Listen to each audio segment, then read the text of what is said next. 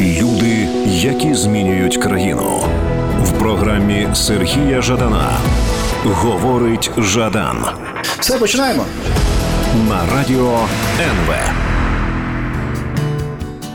Друзі, всім привіт. В ефірі Радіо НВ програма «Говорить Жадан». Мене звати Сергій Жадан, і я хочу сказати таку річ. Ми зазвичай в нашій програмі говоримо про культуру, про історію, іноді про політику.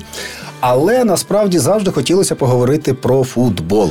Тому що футбол – це теж велика частина від нашої історії, нашої культури, в принципі, від нашого сьогодення. І тим більше у нас сьогодні в гостях Артем Франков, журналіст, головний редактор тижневика «Футбол», людина, яка про футбол знає все. Пане Артеме, доброго ранку. Всем большое привет и наилучшее пожелание. Вот вы слово «политики» так ушли, то, к сожалению, футбол – это еще и политика. Это и культура, ага. это история, это все, все-все. Потому что футбол – это свой отдельный мир, в котором представлена бесконечность страстей, чувств, емоцій, да чого угодно, Господи. Я, я в этом живу. Думаю, ми теж про це сьогодні поговоримо, тому що, я думаю, неможливо говорити про футбол, тим більше про український футбол, і обходити, ну, наприклад, політичний аспект. Я маю на увазі Безусловно. власників, бізнес, інтереси і так далі. Я думаю, ми сьогодні про це нову форму зборної. Ну, навіть нову форму зборної, да, да.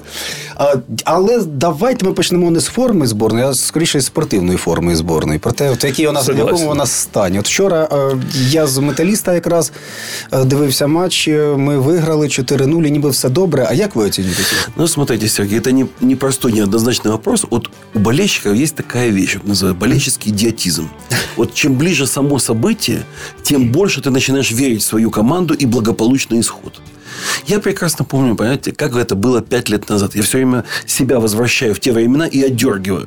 Как мы приехали на Євро, оптимистичный был первый матч с Германией. Мы проиграли ноль два, но, ну и ладно. Зато но зато как игру показали, моменты были нереализованы. И потом мы ехали во втором туре побеждать Северную Ирландию. Потому что без этого было немыслимо. И североирландцы нас... ноль два. На чем, собственно, все и закончилось. Матч с поляками уже превратился в чистую формальность в Марселе. Вот. И я, конечно, очень боюсь повторения подобного. Я прекрасно понимаю, что Шевченко это помнит. Он был в сборной, он был помощником Михаила Ивановича Фоменко. Так. В этот момент я, он извлек эти уроки. Они, ну, в подготовке, на мой взгляд, все иначе. Нет вот этого выезда в Италию совершенно странного, который там был. То есть, люди сидят дома нормально, готовятся сосредоточенно и так далее. Вполне нормальная программа подготовки. Мы видим три матча. Мы сыграли с Бахрейном, Северной Ирландией и Кипром. Угу. Это все соперники...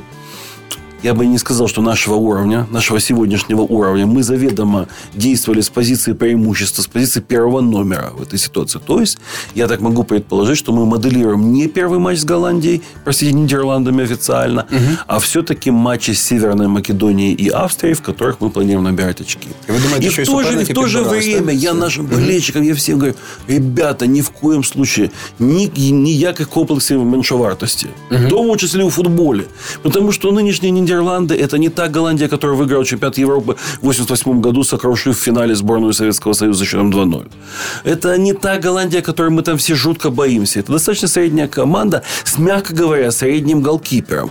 Да, угу. она, безусловно, может сыграть вдохновенно, великолепно, сильно и так далее, но мы должны быть к этому готовы и обломать ее козыри своими козырями. У нас есть свои, у нас есть игроки великолепного уровня, у нас есть в составе финалист Лиги Чемпионов, у нас, э, который Александр Зінченко, угу. у нас есть Руслан Малиновский, который лучший способщик итальянской серии А. У нас есть другие футболисты, проведшие классный сезон. У нас есть, у нас есть Виктор Циганков. У нас есть Илья Забарный, который просто-напросто расцвел за этот год. Ну, в конце концов, динамовцы выдали такой сезон, что на заглядение и так далее.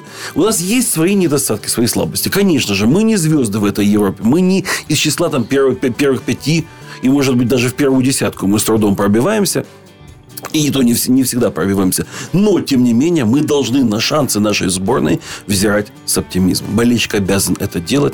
Ну, иначе, знаете, лучше тогда не болеть. Значит, они плохо не болевали. Причем, да? понимаете, что специфика mm-hmm. Евро, она в чем? А, за е... На Евро за сборной будут наблюдать даже люди, которые, которым на футбол начихать. Mm-hmm. Вот. Я этот эффект наблюдал во время чемпионата мира две тысячи шестого года в Германии. Это люди, которые абсолютно равнодушны к футболу. Они не знают, сколько там людей играет против скольких, кто в какой форме, какого размера там ворота и размера поля. Но а тут же наши. Сбирно, ничего себе, так. Чемпионат мира, угу. попсовые мероприятия. Ну, у нас ну, тусовка, настоящая тусовка. И туда едут. Ну, сейчас ехать особо не получится, потому что ну, последствия, так, последствия так, коронавируса, так. к сожалению, и так далее. Но, тем не менее, интересоваться этим угу. будут все. И вот этот интерес, к сожалению, очень легко обломать первой же неудачей. Вот этого я не надеюсь, сборная не случится. А скажіть, ви цікаво, цікаво говорите, і з вами ну, не можна не погодитись про те, що, мабуть, для нас важливіші матчі будуть другий і третій, та не перший, а... Это, наверное, вы знаете, в нас говорит аналогия вот с тем самым чемпионатом мира в Германии. Mm-hmm. Когда у нас в группе были Испания, так. Саудовская Аравия и Тунис. Вот так. Именно в таком порядке. Да? И полная аналогия. Смотрите, а сейчас у нас, Гер... сейчас у нас Голландия, mm-hmm. Голландия, Северная Македония и Австрия. Даже в той последовательности. И мы тоже, мы тогда первый матч проиграли ноль-чотири. Казалось, что это все катастрофа. Ну, там можно а потом болезнь. Раз мы выиграли второй mm-hmm. матч. Mm-hmm. И еле-еле, но выиграли еще и третий матч. Вышли, а потом была э, серия пенальти с Швейцарией. Мы вышли в четвертьфинал. Это до сих пор высшее достижение национальной сборной. Так. Вот. Вот эта вот аналогия, конечно же, она держится в голове, но я должен сказать одну простую вещь. Там нам очень повезло с сеткой Германии. Сейчас многие об этом не помнят, угу. но мы по сетке со второго места должны были выходить на сборную Франции. Угу. А вместо этого вышли, вышли на сборную Швейцарии. Швейцарии Почему? Да. Потому что французы обломались с корейцами, с южными корейцами и не заняли первое место в группе. А швейцарцы нам оказались вполне по зубам. Это был один из самых скучных матчей в истории чемпионата мира вообще. Но мы победили. И к черту всю эту скуку и так далее. Мы победили. Это искупает все, что угодно. Так вот, в этой ситуации подобного может не произойти. У нас очень серьезная сетка, очень неприятная сетка. Даже с первого, даже со второго, даже с третьего места в группе. И именно поэтому нам для последующих оценок нужно как можно лучше выступить в группе. Ну, занять место ниже второго. Угу. Потому что все-таки выход с третьего места – это обязы.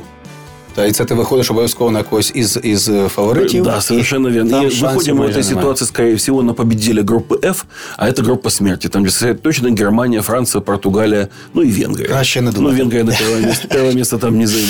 Нет, лучше об этом не думать. Просто ну, надо сейчас пройти группу и пройти уверенно. Потому что место ниже третьего – это для нас обязательная программа. Все, я даже об этом говорю. То есть, если мы не выйдем из группы, это провал, это все, это, это позор. Безперечно. Артеме, давайте ми тоді зробимо невеличку паузу і повернемося до нашої розмови. Говорить Жадан на Радіо НВ.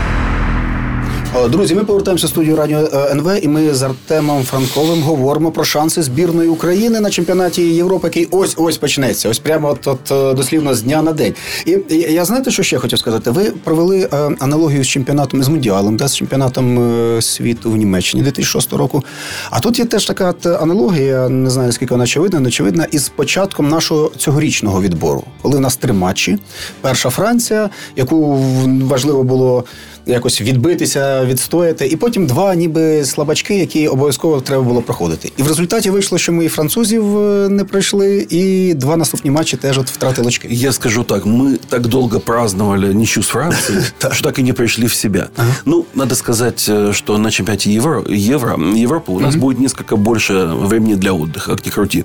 Тут же графік такий: тринадцятого, сімнадцятого, двадцять першого. А там у нас матчі були через три дня. Тобто, все-таки здесь лишній матч на відпочинок имеется в виду. Ну, и прямо скажем, Казахстан, Финляндия все-таки, наверное, ну, не будем сравнивать в уровне соперников. Угу. Ладно, я думаю, что этого не произойдет, поскольку, опять же, предупрежден, значит вооружен. Как говорили древние латиняне, да?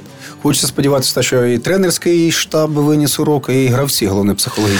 Ну, видите, наверное, специально у нас и соперники такие, которым угу. стояла задача наколотить. Угу. Вот просто почувствовать, что ты можешь забивать, что мячи туда залетают. Ну, вот взять вот матч с Кипром, вот этот свежий, да? Ну, первый тайм. Ну, уже моментов семь, наверное. Из них три у Яремчука. Вот оно все не идет, не идет. Тут только с пенальти, наконец-то, да. когда Зубкова завалили под красную карточку, забили. А потом опять с пенальти, когда Ярмоленко заработал от пенальти, рука и забытая, ну, чистая. Да. Да. И только потом во втором тайме забили благодаря комбинации. И чет... так, чет... так. четвертый зашел с дурака от Ярмоленко, опять же, с рикошета. Да? Угу. Но зато третий был комбинационный. Да, да, да, да, да. Но видно, что нашей сборной чрезвычайно тяжело даются голы. в нереализации что-то страшное, и все, а м, это же нечто иррациональное, понимаете? Вот как в футболе вообще можно поставить реализацию, да? Как вот заставить футбол? Mm-hmm. Да только заставлять их после, после каждой тренировки оставаться на час и бить, бить, бить, бить поворотом из любых позиций, бить, бить, бить, чтобы это было на уровне рефлексов. Это вам подтвердят и Герд Мюллер, который, к сожалению, сейчас уже, правда, в маразме и при смерти, и Роберт mm-hmm. Левандовський, который побил mm-hmm. рекорд Герда Мюллера в Бундеслігі. Так, так.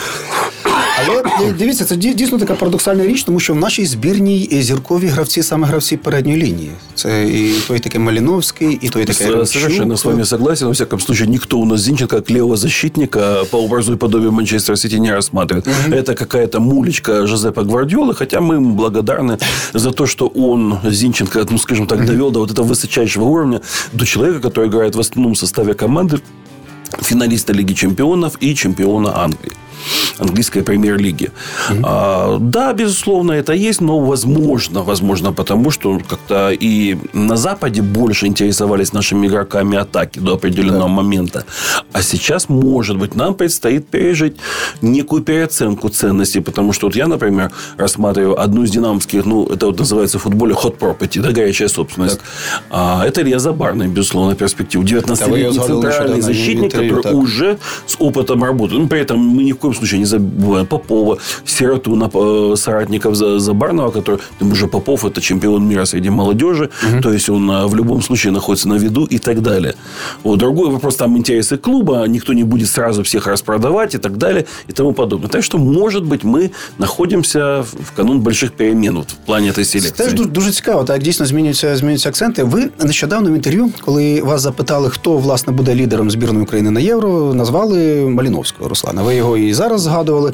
І сказали таку цікаву річ, що щоб стати лідером збірні, потрібно не тільки бути реальним лідером, а ще й грати на хорошій позиції. Дуже важко бути лівим чи правим захисником і лідером. Совершенно з вами согласен. Я так розумію, під лівим... А я вам, я вам скажу такое. Ага. Вот, к сожалению, ушел от нас, это было пару недель назад, Тарчизио Борнич. Это величайший итальянский центральный защитник, который однажды вот он в интервью сказал, его спросили, какие вообще качества нужны, чтобы стать хорошим защитником. Он назвал три. И первое из них была скромность. Он сказал, почему? А потому что, ну, представьте, вы никогда не будете в центре внимания. Ну, всегда нападающий будет привлекать гораздо большее внимание. Больше того. А вторым он назвал концентрацию. Почему концентрацию? Да потому что вы всегда играете в черными. Защитник всегда играет черными. Нападающий всегда предпринимает первое действие. Он делает вот первым белыми, белыми, да. А угу. ты реагируешь. Угу. Ты должен быстро среагировать, угадать его намерения, пересечь ему там все, все траектории, пересечь его намерения пагубные, да? И третье, он сказал, глазомер. Ага. А глазомер. Да. Сказал, вообще-то, ну, вот я видел это в каком-то фильме, по-моему, об американских летчиках, да? Когда глаза должны работать по-разному, в разные ага, стороны. Ага, ага. А, то есть, ты должен держать один глаз на сопернике, другой на мяче. И, если, и неважно, как ты это сделаешь, а твои подробности. Если Та, ты, если, очі мають если, бути, ты, да, если ты не умеешь ага. этого делать, ты не станешь хорошим защитником. Угу. Так, погодьтеся, тоді особливо цікаво, коли захисник стає зіркою. Як, наприклад, Роберто Карлос або Мальдіні, взагалі, і, і Міланівський. Если, если мы вспомним, ну, смотрите, последним, по-моему, защитником был Фабио Каннаваро, который в две тысячи шестом году выиграл золотой так, мяч. Он так. всех поразил на чемпионате мира. Том самом в Германии, так, мы так. все время к нему возвращаемся. А до него был Матиас Заммер, который тогда как раз играл либеро в сборной Германии, хотя он вообще-то центральный полузащитник по жизни. А до того был Франц Бекенбауэр, Бекенбауэр который тоже на, начинал как центральный полузащитник, а заканчивал как и либеро. Угу. Так что можно пробиться. Но, конечно же, когда ты забиваешь пачки мячей, это все идет... Больше шансов стать зіркою. То есть, по псу, народное мнение никто в футболі не відмінить ніколи. Зрозуміло. Ну, от, власне, я не знаю, чи це добра новина, чи погана, але футбол є такий сьогодні, сьогоднішній футбол, що, в принципі, дійсно всі реагують на нападаючих, всі реагують на бомбардирів, в них вищі контракти, мабуть. А в будь-якому разі я... Оборона вообще неблагодарное дело. Даже на войне. Да? Дело в том, что качественно защищаться гораздо сложнее, чем весело наступать. Безперечно, так, безперечно. Я пропоную повернутися до нашої розмови після невеличкої паузи. Говорить Жадан. На Радіо НВ. І, Артема, я, власне, пропоную продовжити цю тему про лідера збірної. Ось я вчора дивився, як зустрічають наші фанати після гри вже, там, біля стадіону, біля Металісту, як наші фанати зустрічають збірну. І було помітно, що вони стояли, чекаючи передусім на одного чоловіка. І цей чоловік – це Зінченко. І це т, такий феномен, тому що, ну, безперечно, Зінченко, як на мене, дуже фаховий футболіст, але ну він же ж не є дійсно нападаючий, він не забиває голи, він е, в себе в Британії ну, захисник. Ну, смотрите, здесь Англия, во-первых, и, честно mm-hmm. говоря, у среди тех фанатов, которые там стоят и ждут его автограф, они... Кто вам скажет, что он левого защитника в Ман-Сити играет? Да не скажут они. Он играет в Ман-Сити. Он а. играет в английской премьер-лиге. И вот он, Зинченко, мы его знаем. И в сборной, мы знаем, он играет атакующего полузащитника, либо mm-hmm. слева. Выходит. Более того, Зинченко, знаете, он такое запоминающееся лицо. Открытое, обаятельное. Дуже, он да, присутствует да, да, в соцсетях. Так. У него красивая жена, которая, слава дай бог, ей здоровье. Сейчас mm-hmm. на сносях. Да, вот, демонстрировал забитый мяч. Да, да, это, это самое. Дай бог им... Да, того, бог. Кого они хотят. Да, и так далее. Вот. А, он как-то умеет себя подать. А, вот представьте, причем ему ж простили. Он же в России начинал почти свой путь. Ну, он же после Шахтера да? уехал в Россию. Да. Он, играл, он играл в Рубине, играл в Уфе. А год он вообще играл там за коллектив физкультуры, тренировался. Потому что и именно оттуда он уехал в Манчестер Сити. Ему это спокойно просили. Вот такой человек просто. Вот видно за ним, что вот нет у него никакой там подоплеки, нет никаких задних мыслей. Просто хороший наш парень, та, ага. замечательний символ нашої зборної. От дай Боже, щоб ми всі такі Артем, були. А якщо все-таки говорити про нього не з точки зору паблісіті, а з точки зору от саме гри, наскільки його роль сьогодні в збірній важлива? Тобто він його можна розглядати дійсно як одного з лідерів? Я думаю, що вона буде ще вище. Угу. Просто, наверное, все-таки Саша еще не настолько привык вот все тянуть на себе. А в конце концов, в сборной есть более харизматичные лидеры, более опытные футболисты. И я не думаю, что Шевченко поощряет вот такую, знаете, вот роль личности, чтобы кто-то там выпирал на первый план. Шевченко в первую очередь создает коллектив, достаточно молодой коллектив, mm-hmm. в то же время вбрасывая туда опытных игроков, никуда от этого не деваясь. А, ну, например, Марлоса, да, сейчас. Марлос очень провел неудачный сезон, но mm-hmm. Шевченко его всячески наигрывает в этих вот контрольных матчах. Mm-hmm. И явно он будет иметь игровое mm-hmm. время. Явно как-то поможет нашей полузащите. Ярмоленко, второй пример. Ярмоленко провел, опять же, он не играл практически за Вестхэм. Но Ярмоленко сейчас вот, простите, явно очень так поднялся, подбодрился. И видно, и по, нему, матч, видно да? по нему, что да. он соскучился по футболу, просто рвется в бой. То есть, я на месте Шевченко сейчас бы имел определенную головную боль вообще с определением этой самой атакующей линии. Угу. Вот смотрите, у нас... Выходят Ярмоленко, Ярмоленко, Малиновский, Зинченко, да? Так. А есть еще Марлос, есть Цыганков. Которого нельзя... Плюс есть еще Зубков, да? Так. Вот и попробуйте совместить всех на поле. Учитывая, что вроде как мы выходим все-таки с нападающим. Яремчук нам нужен. Мы сложная девятка еще не, не играем и так далее. Плюс нам нужно не забыть зону опорного полузащитника. Кто-то должен защищаться. Ну, це, це ж приємні... проблеми, коли е, е, тренеру є з кого вибирати. Це ж краще, ніж коли нема з кого вибирати. Ви знаєте, з однієї сторони, приємно, да, но, но когда вот ты начинаешь садиться, когда ты садишься и начинаешь решать этот вопрос, все зависит от того, как ты решишь, будет это приятно или нет проблема. И какой результат даст. Конечно, лучше иметь выбор. Но с другой стороны, когда подумаешь, вот Дидье Дешам, главный тренер сборной Франции, вот у него три состава. Ну так. Вот. Блин, там сойти с ума можно просто-напросто. И Дидье Дешам вынужден прикрываться. А вот же они у меня тут чемпионы мира. Вот я их всех собрал и опять выпустил на поле. И, и, то, и то он пять лет, шесть лет спустя простил Бензема, который влез в эту грязную историю, которая, кстати, далеко не закончилась, и взял его с собой, потому что считает, что ему не хватает атакующего потенциала.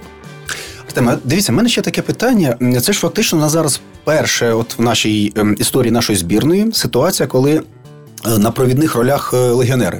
В принципі, до цього завжди було, що основа – це динамівці, шахтарі. А зараз лідер і кістяк виходить легіонери. Ну, тут я, наверное, с вами не соглашусь. Mm-hmm. Эта ситуация у нас началась двадцать лет назад. Даже, я бы сказал, двадцать два года назад. Mm-hmm. Когда Андрей Шевченко ушел в Милан. И после этого... Как раз Валерий Васильевич Лобановский в конце девяносто девятого года после настоятельных уговоров согласился возглавить сборную. Так. И потом мы с ним однажды, я уж не помню на каком выезде, говорили об этом. И он сказал, да, я пожалел, я принял неправильное решение, мне не нужно было соглашаться.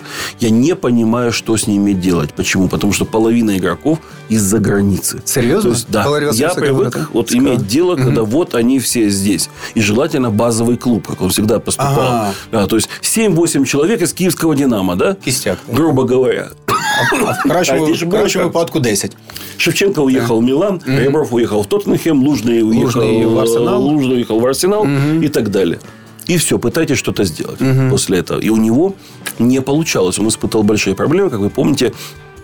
Отбор на чемпяк, то есть на чемпионат мира в Японии, Корее дві тисячі другого так, года, так, так, ми так. закончили катастрофічним пораженням збірної Германії. А це, послухайте, це загалом цікаво. От, фактично, от останні роки Лобановського дійсно зміна, зміна, в принципі, функціонування нашого футболу, легіонери, які не, не, не просто їдуть кудись догравати, а які грають, ну, в серйозних топових клубах. Совершенно верно. Да. И это величайшая загадка. Как бы он сумел воспринять mm-hmm. эту новую действительность? Сумел бы он в нее встроиться?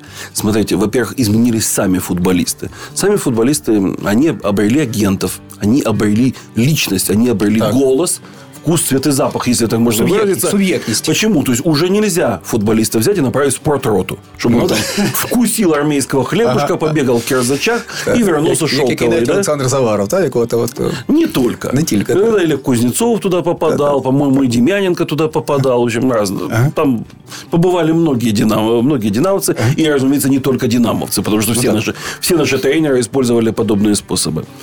Как... Справился был Лобановский с наплывом легионеров, потому что именно двухтысячный - две тысячи первый год, когда пошли легионеры, вспомните, Чернат, так. Гавранчич, Пеев и так далее, начали вот подходить Гіани в Динамо. Коли раптом динамівців став... в складі Київського Динамо більше стало іноземців, ніж власне. Совершенно так. верно. Лобановский, к величайшему сожалению, это великая наша трагедия, ушел из жизни весной две тысячи второго года. Так. И он оставил за собой массу вопросов. При нем команда уже дважды неуд... крайне неудачно выступила в Лиге Чемпионов. И затем, когда на его место заступил Алексей Михайличенко, его верный помощник, «Динамо» резко приподнялась. «Динамо» выдала две очень хороших Лиги Чемпионов, когда лишь дикое невезение не выпускало нас из этой группы. Ну, там, там свои были розклади. Артем, давайте ми, я перепрошую, знову ж таки зараз перервемося на музику і повернемося, тому що це страшенно цікава розмова про те, власне, що робиться з «Динамо» останні двадцять років. Говорить Жадан на Радіо НВ. Друзі, ми повертаємося в студію Радіо ен ве, де ми з Артемом Франковим говоримо про український футбол останніх тридцяти років і, зокрема, і передусім про Київське Динамо, про ті, власне, трансформації, які відбувалися з дев'яностих років, з поверненням Валерія Васильовича Лобановського і з його відходом, і, з, власне, за цією з школою, тренерською школою Лобановського. І тут виникає питання, про яке постійно всі говорять, про конспекти Лобановського. Про их актуальность. Ну, это, разумеется, такой миф динамовский, да. чисто. Разумеется, были определенные наработки. Угу. А, и не случайно. Это чистая правда, что очень много уч... воспитанников Лобановского, то есть игроков, которые при нем вовсю были в основе «Динамо», или даже не в основе, они стали тренерами. Так. так. Нужно вспоминать там, того же Михаила Фоменко, Владимира Бессонова, да, многих мучили. Алексея Михайличенко, Заваров, Демяненко. Да, да. Все, да, угу. все стали тренерами. Так. Это же не случайно. Блохин. Это значит, что футбол Лобановского был интеллектуальным. Его тренировочный процесс сам по себе побуждал к изучению. Угу. И под... игроков заставлял зачастую подниматься над самими собой. Потому что многие это были ребята простые. И им нужно было определенное образование для того, чтобы все это понимать. Слава богу. Это, это, это просто замечательный процесс. Может быть, то, чего сейчас в футболе не хватает. Но мы сейчас, когда говорим о «Динамо», мы сейчас с вами находимся...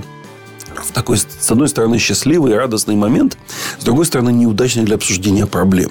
«Динамо» так. на вершине. «Динамо» провело себе... Мірча Луческу провела блестящий сезон, выиграв угу. все в Украине. И, конечно, сейчас критика, когда, знаете, звучит так...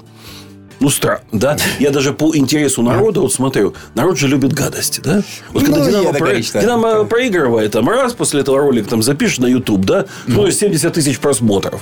Угу. Вот когда там высказываешься, да, по этому поводу. А когда «Динамо» выигрывает... Что там, что там говорят? семь тысяч, да, да условно говоря. А что там, а что там говорят? Да. О чем говорят? Норма, выиграли, да, конечно. Ага. Все, ага. все в норме, да. И вот примерно сейчас эта ситуация, но, конечно же, при этом Мірча Луческу все прекрасно понимает. Игорь Сурков все прекрасно понимает. Григорий Соркин все прекрасно понимает. Команда очень специфическая, молодая, с потенциалом, с которой еще работать и работать. Плюс есть уровень Украины и есть уровень Европы. И, кстати, в конце девяностых, вот именно что роднит-то со временами Лобановского, было то же самое. Тогда, если помните, вообще было тотальное превосходство «Динамо», которое левой ногой выиграло, да, выиграло все это... в Украине. Угу. Любая неудача «Динамо» была дикой сенсацией. Так. Там однажды в кубке вторым составом проиграли Сумскому «Спартаку». И, и, так, и, и то это было. Ого, какая не, жуткая неудача. А все главное делалось в Европе. И сейчас, когда мы вот проиграли Вильяреалу, будущему победителю Лиги Европы, но проиграли, надо сказать, в одну калитку, так. Потому что ни малейших шансов у «Динамо» не было. Мы видели те матчи два по ноль два. Вот, конечно же, это все побуждает искать новый уровень. И экономика зовет к этому, потому что футболистов нужно продавать. Они должны дорастать до определенного уровня ну, и, и отправляться, и отправляться угу. доказывать свой потенциал, свой истинный уровень уже туда. В цивилиз... ну, в... Не говори, хочу говорить, цивилизованные чемпионаты. Чемпионаты большой пятерки. Топові чемпіонати. Больших денег. Так. Да. Артем, я просто, знаєте, що, що хочу запитати вас, в принципі, зрозуміти. Дивіться, ми ж всі от, діти Радянського Союзу, ми виростали на Київському Динамо. От я пам'ятаю, от я там хлопчик з Східної України, ясна річ, що Динамо – це було не просто київська команда. Це був символ України. Да. Символ я... Української так. республіки, якщо Без, безперечно, так. Безперечно, це протистояння з московським «Спартаком», з іншими московськими клубами. Це ж було, це, це був не просто футбол. Конечно ж. Конечно же, это было гораздо больше. Плюс, понимаете, я всегда наблюдал это с огромным удовольствием, потом уже вернули. Mm-hmm. Футболисты всегда дружили. Допустим, между собой, да? Да, вот, допустим, Бессонов очень близкий друг Идиятуллина. Я наблюдал, а как ты? Они бережно-бережно общаются а. это, и так далее. Ну, господи, всегда дружили с хоккеистами ЦСКА, с футболистами а. Спартака. Это все, там, никаких противоречий между людьми из Москвы и Киева не было. Но mm-hmm. на уровне ЦК, на уровне болельщицком и на уровне тренерском это, безусловно, было совершенно фантастическое противостояние. Ага. И главный двигатель прогресса нашего футбола. То есть, Лобановский против Бескова. Противостояние тренерских школ. Система, Спартака так, и Динамо. Школ, да. Так. Ну, хотя Бесков признавал, что Лобановский гораздо более успешный тренер. Потому что, ага. знаете, когда... Ну, есть статистика, которая за собой говорит. Статистика есть такая. Спартак mm-hmm. чаще выигрывал личные встречи. Ага. Но за время противостояния Динамо и Спартака, за время, когда Бесков тренировал Спартак, извините, ну, что выиграл Спартак? Три чемпионата. Так. Динамо выиграло больше. Угу. Динамо за это время еще и кубок кубков прихватило. Так. И так далее. Еще, еще и пару кубков Союза. Союза. Так. И так далее. Так что чисто в цифровом выражении там вообще нет вопросов. И вообще зачастую, скажем так, вот это противостояние стилей, непонятное подавляющему угу. большинству болельщиков, оно высасывается из пальцев. Ну, якобы спартаковское мелкопасье против динамовского силового, широкого такого могучего футбола с использованием флангов, с подачей, с давлением, тотального с прессингом футбола, так. и так далее. Угу. На самом деле прессинг – это неотъемлемейшая черта современного футбола. Если современная команда не прессингует, она обречена. Это mm-hmm. вообще не современная команда, вообще черт знает что. Если она не умеет большую часть игрового времени прессинговать. То есть, когда несколько человек постоянно атакуют каждого mm-hmm. футболиста с мячом, и еще несколько человек перекрывают все направления движения этого мяча. Когда тебя загоняют в твою штрафную и заставляют отдавать вратарю, вратарю, вратарю. Нервувати, да. помилятися і пропускати. Надави, ошибется, как всегда кричали у нас во дворі. Надави, ошибется. Але, знаєте, я все-таки от, до, до чого веду? Дивіться, у нас було в радянські часи протистояння Київ-Москва, себто Динамо-Спартак. дев'яності роки протистояння нове, цікаве. Київ-Донецьк, себто Динамо-Шахтар. І так чи інакше, довший час, ви самі це говорили, була ця гегемонія Динамо, коли в українському футболі був один клуб. Динамо и, и все інші. Гегемония, на мой взгляд, рухнула весной две тысячи первого ага. года впервые, когда Динамо и Шахтер в течение полугода практически рубились за звание. Динамо выиграло в конце, но уже стало ясно, что это противостояние началось. И в следующем угу. году, в две тысячи втором году, Шахтер Невио Скалы впервые выиграл чемпионское звание в Украине. Вот это вот началась новая эпоха. Ну, а в две тысячи четвертом году наступила эпоха Мірчі Луческу, которая руководил угу. Шахтером двенадцать последующих лет. Да. От я, власне, хотів про цю зміну, зміну ем, лідера поговорити, але давайте ми, знову ж таки, зробимо невеличку паузу. Говорить Жадан на Радіо НВ. А поговорити хотілося в такому контексті, що дивіться, от ми ж звикли з дитинства до перемог Динамо, до того, що Динамо перше, Динамо найкраще. Навіть якщо воно програє, це означає, що завтра воно знову виграє. І тут раптом пішла ця така хвиля, дійсно, з приходом Луческу, з, з укріпленням Шахтаря, коли Динамо другим стало. І для багатьох це справді був такий удар. І, в принципі, це про що свідчить? Що Динамо повернеться? Чи ми тепер будемо бачити зовсім інший український футбол? Коли... Ну, скажімо так, ми ж бачимо, Динамо періодично возвращається. Так. Динамо возвращалось при Сергее Реброве. Динамо mm-hmm. сейчас вернулось при Мірчі Луческу. Динамо в свое время допусти... упустило момент. Упустило момент следующий. Он, Шахтер четким обзавелся вектором развития. Так. Это Бразилия. Ну, или Латинская Америка. Ну, Бразилия, mm-hmm. скорее всего. Это выстраивание украинской обороны и бразильской атаки. Все. Шахтер четко придерживался этой линии, которую привнес к нему Мірча Луческу. Он выработал всю эту систему и пирамиду. И система mm-hmm. заработала. У «Динамо» как таковой системы не было. «Динамо» действовало больше по случайному закону, и поэтому чисто среднестатистическом там, подходе проигрывало. Потому что можно было выигрывать отдельные матчи, но на дистанции уступало. Поэтому пошли вот пачками тогда победы «Шахтера». Mm-hmm. Плюс а был да. еще один фактор – деньги. Так. Это мощнейший, так, так. мощнейший фактор, который на, на определенных да. этапах сказывался. Да, никуда же ты от этого не денешься. То есть, ну, если их нет, то их нет. Сейчас Мірча Луческу, угу. едва придя в «Динамо», обеспечил два групповых турнира. Да? Это плюс ну, миллионов семьдесят евро в бюджет. То есть, Мірча Луческу, он окупил свою, свой приход в «Динамо» очень, очень быстро, совершенно угу. фантастическим образом. И мы должны все время это учитывать. Але і в то же время ми повинні ждати, який буде відповідний ход «Шахтера», який був дуже недовольний. Я думаю, зараз же вони просто так не віддадуть. Ну, ребята, ну це ж хорошо, коли є боротьба. Mm-hmm. Более того, «Металіст» же опять вроде как голову піднімає. Це вот теж же тема для розмови. Ми ж внимательно прислушуємося к заявленням Олександра Ярославського. Так що там, действительно «Металіст» в Харкові вот-вот подпирає уже. Вот он сейчас вышел в первую лигу «Металл», сейчас его переименуют в «Металіст», и через год он в прем'єр-лігі с амбициями Еврокубков, как минимум, а с амбициями Лиги Чемпионов. А вы ну, верите в повернення от «Металіста» Ярославского? Это вопрос денег. Угу. Деньги эти у Ярославского есть. Лишь бы он захотел в достаточном количестве потратить на наш футбол. Да? Более того, сейчас это дешевле, чем пятнадцать лет назад. Дешевше? Да. А чему? А так произошло в нашей стране. После две тысячи четырнадцатого года довольно серьезно смести, сместились эти понятия. То есть, угу. все-таки удалось уменьшить зарплаты. Уехало очень много дорогостоящих легионеров. И поэтому, в принципе, бюджеты клубов ум... слегка преуменьшились. Ух, ну, вот сейчас то есть, некая оптимизация произошла. То есть, вот где-то с две тысячи пятнадцатого года угу. для выхода в премьер-лигу нужен миллион долларов. Угу. Офіційного бюджету. У нас є, ну, нас, ну, зараз і сільська не... команда, яка грає в, mm-hmm. в УПЛ. Кажу, у нас є тепер і сільська команда. Совершенно верно. Да? Не, на самом деле, ну, мы же, что, что у нас происходит? Это у нас параллельный процесс. Mm-hmm. У нас исчезают металлурги. Так. А, но у нас появляются колосы, агр- агрокомы, агробизнесы так. И, та, и так далее. Но это процесс, потому что в Украине умирает промышленность и параллельно возрождается сельское хозяйство. Мы действительно... У нас агрокол... Скажем так, я буду даже... ну, это же не колхозы, как раньше. При Советском Союзе тоже была масса колхозных и межколхозных команд. Там, типа знаменитого колоса Никополя. Навіть Гурія, яка вийшла тоді в вищу лігу. Ну, да. Там, ну, Грузия – это вообще отдельная история с чемоданами денег. Да. А, вот. а что касается нас, то это агрохолдинги сейчас, mm-hmm. вот, это, которые держат эти футбольные команды. То есть, в принципе, я не имею... Как можно против них что-то иметь? Во-первых, они по спортивному принципу побеждают. Во-вторых, ну, агрохолдинг, условно говоря, ничем не хуже какого-то металлургического комбината. Правильно? Зачем это? А вопрос только в том, чем плохи сельские команды. Это отсутствие фан-базы. Ну, так. То есть, вот по большому счету, ну, толку, что ты где-то между двумя крупными городами построишь себе европейский стадион. А кто на него будет приходить? Кто там будет ходить на стадион? И вот именно поэтому, вот обратите внимание, Ингулец, да, угу. он всячески устами своего хозяина, Поворознюка, провозглашал амбициозные планы, строительство и так далее. Но он же сталкивается с тем, ну, хорошо, ну, поставит он себе стадион на пять тысяч. Ну, из двух окрестных сел не наберется столько людей, даже если вместе с коровами их туда согнать. Ну, да, и все равно они приезжают играть в другую лигу на «Металлист», а там собирается людей больше. Совершенно публика верно. И карьеры. Играют они в Кировограде, принимают в ну, итоге так, своих. Так, Почему? Так. Потому что там по определению людей больше идет просто смотреть mm-hmm. на футбол. Пользуются отсутствием местной команды. К сожалению, зеркало Кировоград загнулось. Кстати, mm-hmm. кстати тоже будучи агрокомандой на определенном этапе, просто у ее хозяев начались проблемы.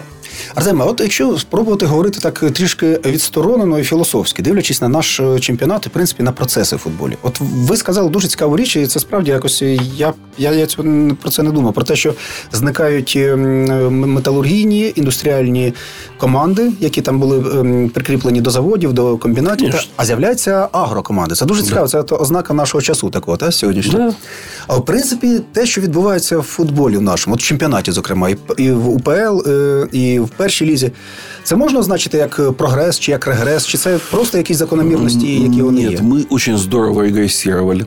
А? Дело в том, что события две тысячи четырнадцатого-две тысячи пятнадцатого угу. годов в стране, они не могли не отпугнуть футболистов. Это, ну, это вот та самая политика, очевидно, которая да. сказалась. Угу. Это, кстати, та причина, по которой «Шахтер» одно время бази... ну, уехал в Киев, базироваться не в Харьков, угу. где, по идее, гораздо больше на определенном этапе было его болельщиков.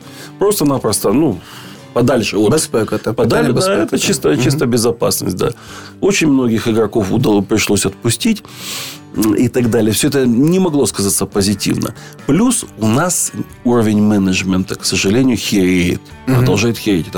И то, что вообще творится в плане управления нашим футболом, соблюдение регламентов, соблюдение лицензирования клубов, это не лезет ни в какие ворота. Вот тут, к сожалению, ну, очень часто говорят, а, ты опять про своего Павелка, опять затеялся, да, и так далее. Ну, ребята, ну, это действительно с пятнадцатого года руководит президент нашей Федерации футбола Украины, ДРОП, Украинская ассоциация футбола. Переименовал же, да. Якобы все переменилось после этого Андрей Павелко, и мы видим непрерывный регресс футбола. На чем он кормится? Да кормится он на том, что у каждого клуба есть хозяева, которые все равно этот клуб развивают mm-hmm. и добиваются отдельных успехов. Более того, сборная Украины, у которой счастливое поколение футболистов, с которыми можно выигрывать, тоже кое-что выигрывает. И создается внешнее впечатление, что у нас все в порядке. Ну, сборная, которая перемагает Испанию, Португалию. Но если присмотреться вот туда вот чуть вниз, mm-hmm. что там происходит на самом деле на уровне детско-юношеского футбола, на уровне команд первой и второй лиги, то видишь, честно говоря, такой разброд и шатание. Угу. Вот, к сожалению, к сожалению, такое впечатление. Ну, достаточно вспомнить. Помните вообще, вот сейчас у нас вошла команда Верес Ровно в высшую лигу. Так. В премьер-лигу, вернее, вернулась. А я не знаю, что это за команда. Дело в том, что был Верес Ровно, ага. который не должен был входить, потому что он финишировал позади Черниговской Десны. Но Черниговской Десне сказали, ваш клуб не готов. Идите с пляжа. Десна зашла через год. А, пусти... Давайте ми паузу. зараз перер... да, зробимо паузу, тому що це дуже цікаво і в контексті, зокрема, Харкова теж. Але перервемося. Говорить Жадан на Радіо НВ. Так, я вас перепрошую, ви говорили про те, про, про ці суперечності і парадокси, які відбуваються у нас із клубами, коли справді не завжди діють спортивні якісь методи, да, да. переходу команди в іншу, іншу лігу і, в принципі, визначення переможця. Є така річ, так? Тобто можемо говорити про господарство. Але дивіться, от ви, ви, ви згадали «Металіст», і справді цікаво, тому що у нас зараз така ситуація. Це, знову ж таки, як було, згадайте, коли Ярославський перше взяв «Металіст», і тоді теж у нас був футбольний клуб «Харків», і був «Металіст», та, клуба, було два Харків. Та. І вони ну, та, показали, що було... Харкову не потрібно два клуби. Там взагалі була специфіка ага. своя. А, діло в тому, що в ФК Харків пішов партнер Ярославського. Причому прихватив денег. Ага. Приличную сумму денег. Это был Данилов, который Данилов, в будущем так. возглавлял, да, премьер, премьер-лигу так, так, так, так. и так далее. Вообще, начинали же во, во главе «Металиста» втроем были Ярославский, Галиев и Данилов. Угу. Галиев вообще где-то там по пути растворился. Вот Данилов тоже. И в итоге остался один Ярославский, который завелся. Угу. Ярославский вообще, что он пришел-то? Он не потому, что футбольный болельщик. Ну, что ему там сказали, что давай ты вот там возьмешь команду, будешь там отстегивать. Ну, ему, по-моему, норму сказали пять миллионов долларов в год.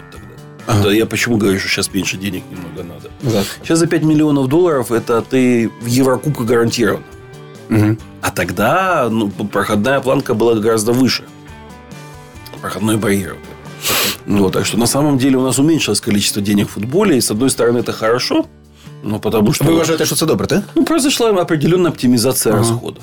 Ага. Ну, на самом деле, ну, не должны в нашому чемпіонаті получать люди по два мільйони зарплат.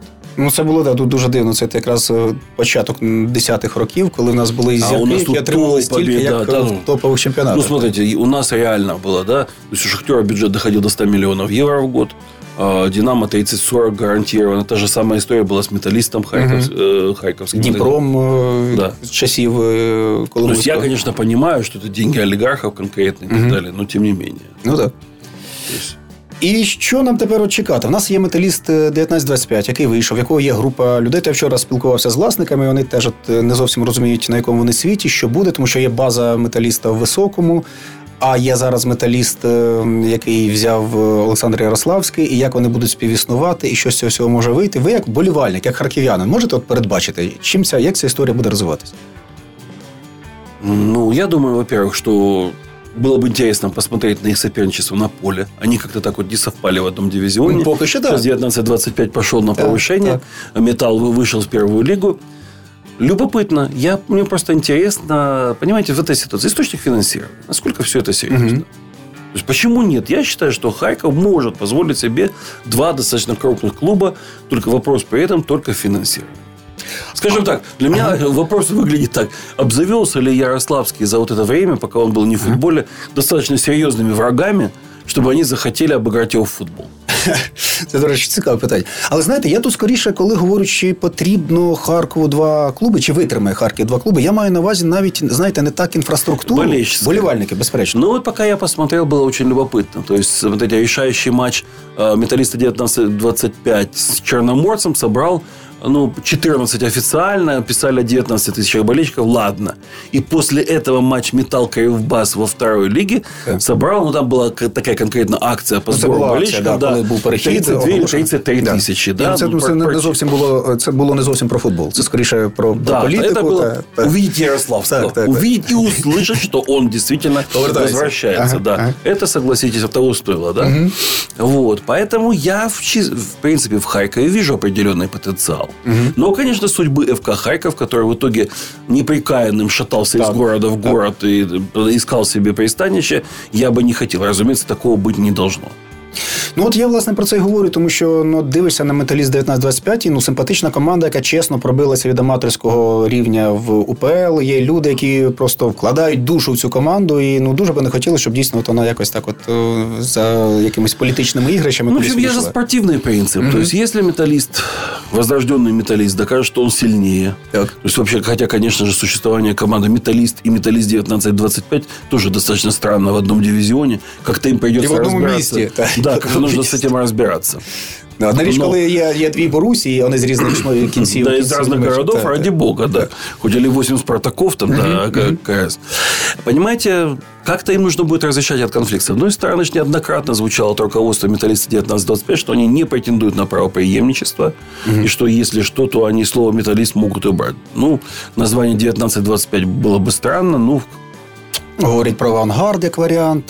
Теж от, историческое еще, название. Историчное название. Ну, есть еще варианты «Дзержинец» из исторического. Це навряд чи, я думаю. Да. Вот, или ХПЗ. Харьковский паровозостроительный завод. Историческое название. Который стал заводом имени Малышева, да, собственно, с которым связывается «Металлист» советских времен. Нет, тут можно долго фантазировать, но на самом деле реальность будет какой угодно. Это не нам решать. Да, безусловно, это вопрос денег, это вопрос миллионов долларов. Существование команды в премьер-лиге требует... Ну, да. ну, инвестиций, для... бажано тривалих, бажано не, не на таких точках. Давайте так говорим. От трьох до п'яти миллионов нужно для того, чтобы бороться за Еврокубки. Ну, да, серьезная сумма. Это, действительно... это моя да. оценка. Угу. С ней можно спорить, пожалуйста. Вот, ну, я вот считаю, что где-то так. А якщо, Артем, відійти все-таки від Харкова, від наших металістів та двох, а спробувати так от скласти обережний прогноз на те, що, в принципі, буде з нашими чемпіонатами в найближчі роки, ви б могли дати якийсь такий прогноз? І вища ліга, і перша, і друга. Чого чекати? Які тенденції можуть бути? А, смотрите, сейчас у нас очень любопытное время. Сейчас провели очередную реформу. То есть, сократили mm-hmm. молодежные команды. Так. Это означает, так. что на улице оказались сотни достаточно квалифицированных футболистов. Mm-hmm. И это для многих клубов величайший соблазн зарезать свои бюджеты. Теж оптимизовать, так? Да, да, да. Mm-hmm. И по... сделать ставку на вот этих вот самых футболистов. Ну, а дальше уже начинается искусство селекции. Потому что таких ребят довольно сложно собрать в боеспособные коллективы, чтобы они сходу начали играть. И вот мы сейчас будем наблюдать довольно хаотический процесс с непредсказуемым перемещением команд по турнирной таблице. Трансферы будут, да? Ну, смотрите, вот, допустим, Десна сейчас, да? Так. Десна потерпела серьезную неудачу. Она не попала в Еврокубки. Это для клуба было очень большим ударом. Mm-hmm. И Десна меняет трансферную политику. У нее уже ушли три основных защитника.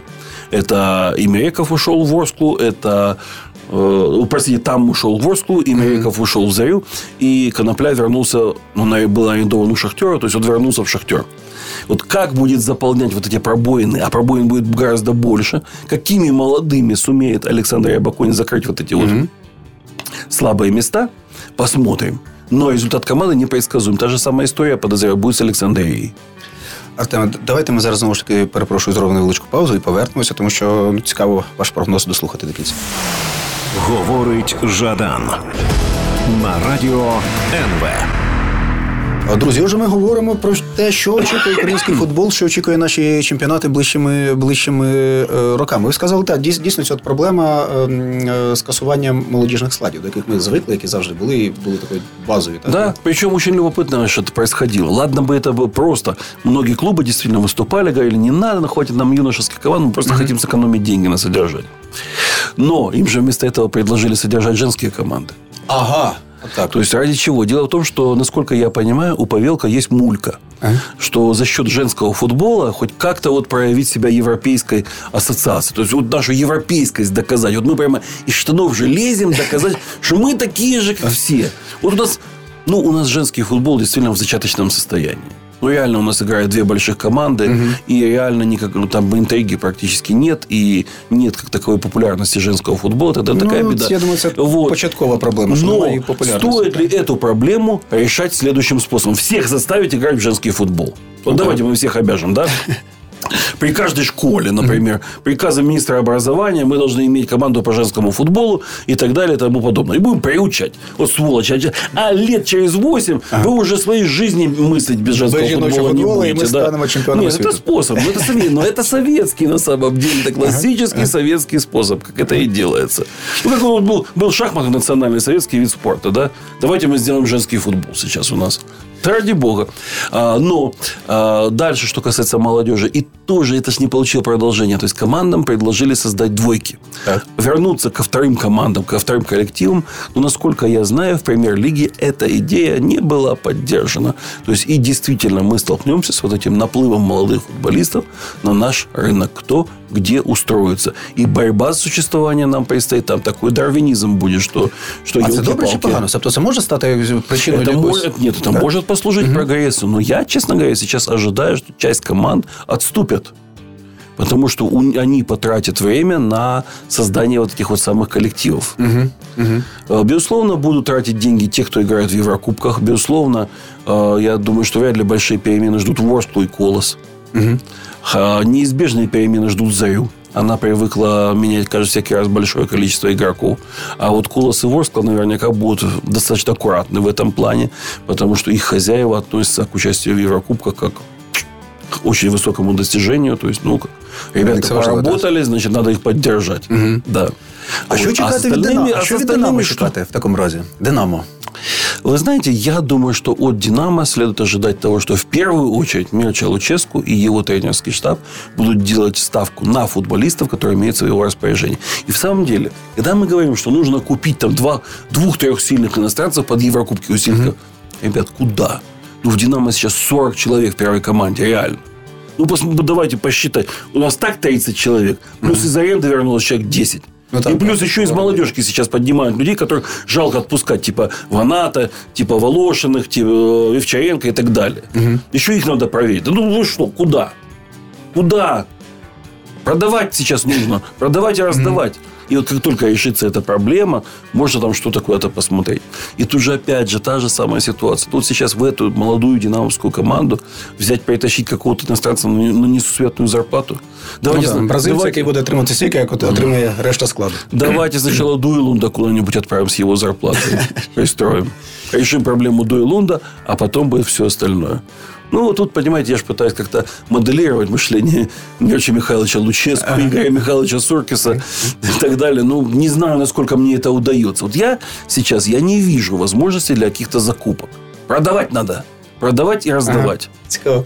А скажіть, будь ласка, на, на вашу думку, в принципі, Луческу це надовго в «Динамо»? Це... Луческу, как минимум, по контракту еще два года. Угу. Луческу в свои семьдесят пять лет... Ну, выглядит так, как я в тридцать, наверное, выглядел. Примерно, честно говоря, совершенно фантастическая энергия. Mm-hmm. Причем заражающая, вот такая искристая, брыжущая. Просто вот он человек, он на своем месте, он в своем деле любимый. Он прекрасно себя чувствует он и комфортно себя чувствует в «Динамо». И сейчас обратите внимание, видели, как завелись в «Динамо» все вокруг него. Ну, он же просто успех приносит впевненість, да, успех приносит энергию. Тоже вот сейчас они всей бригадой отправились mm-hmm. Луческу и братья Суркисы сначала по финалам Еврокубков, сейчас на Евро. А вот, ну, это же просто замечательно. То есть, mm-hmm. сейчас просто у них опять азарт появился. Опять любой ценой мы дадим бой, мы докажем. Сейчас мы еще и в Еврокубках покажем. И в футболе не отступим. Это же замечательно просто. Очевидно, дух команды, дух клуба. Понимаете, вот есть... Везде есть американская модель бизнеса. Mm-hmm. Это, она хорошая, она правильная. Вот все очень говорят, часто говорят, давайте вот футбол выстраивать по образу и подобию там, эн ха эл, эн бэ а, эн эф эл и так далее. Смотрите, там большие деньги зарабатывать и так далее. Так американцы же приходят. Посмотрите, половина, ну, половина я утрирую немного, но часть клубов а пэ эл имеет американских хозяев и американскую так, модель так. хозяйствования. Так. Что это значит? Это значит, когда на первом месте показатели финансовые, а показатели трофейные, показатели победные находятся на втором или на третьем. Они не являются основным показателем. В то же время футбол для нас – это прежде всего эмоции. А ничто не дает таких эмоций, как взятие ворот соперника, ну, победа перемога, над соперником гол, и как вот этот самый замечательный кубок над головой. Угу. И вот футбол без этой страсти. Ну, смотрите, как у нас все было. Пришел Ринат Ахметов. Из чувства долга выручал родную донецкую команду. Моментально подсел на иглу футбола, стал яростным футбольным фанатом. Mm-hmm.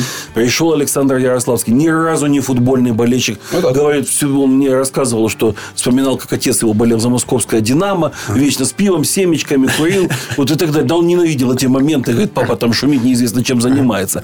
А потом для него «Металист» стал это нечто такое, что... Святое, да. да.